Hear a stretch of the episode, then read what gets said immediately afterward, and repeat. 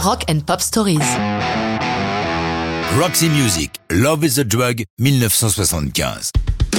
Roxy Music est un groupe à la carrière en dents de scie, avec de longues pauses dues soit au départ de tel ou tel musicien, soit à l'absence temporaire du leader Brian Ferry, qui poursuit parallèlement une carrière solo à succès. Love is a Drug est l'un des premiers points culminants de leur carrière, avant une longue pause. Important à noter, l'album Siren sur lequel figure cette chanson est leur premier disque sans Brian Eno, pourtant l'un des fondateurs du groupe, mais qui s'oppose artistiquement à Ferry. Eno va poursuivre une carrière tant comme musicien que comme producteur pour Talking Heads entre autres. De nouveaux membres sont incorporés, Paul Thompson à la batterie et Phil Manzanera, jusqu'ici leur ingénieur du son, mais qui prend la guitare et prend de l'importance dans Roxy Music.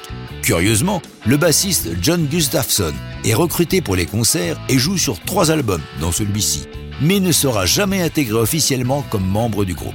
Pourtant, la partie de basse de Love is a Drug est un modèle du genre. Même Neil Rogers a déclaré que cette basse avait eu une grande influence sur son travail. À l'origine, Love is the Drug est un instrumental d'Andy McKay, le sax du groupe, avant que Brian Ferry ne s'en empare. Le chanteur a expliqué son travail au magazine Uncut. J'étais habitué à écrire seul, puis avec Roxy Music, Andy et Phil ont apporté des musiques pour que j'y colle des mots. Et je me suis dit pourquoi pas, et je me suis lancé. Andy Mackey complète. Brian travaillait comme un fou sur les textes, sans relâche. Et puis arrivé en studio, il nous lâchait ses mots comme un magicien sort un lapin de son chapeau, en nous donnant l'impression de les improviser. C'était particulièrement frappant sur cette chanson. Ferry raconte que ce texte lui est venu en se promenant dans Hyde Park à Londres, en marchant dans les feuilles mortes, romantique à mort le dandy anglais.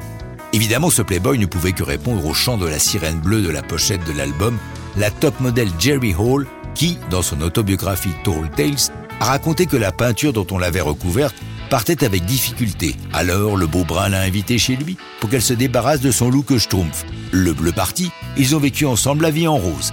Elle apparaît dans ses clips solo comme Let's Stick Together avant de rompre leur fiançailles pour épouser Mick Jagger. C'était notre page People. Ça tombe bien pour Love is the Drug.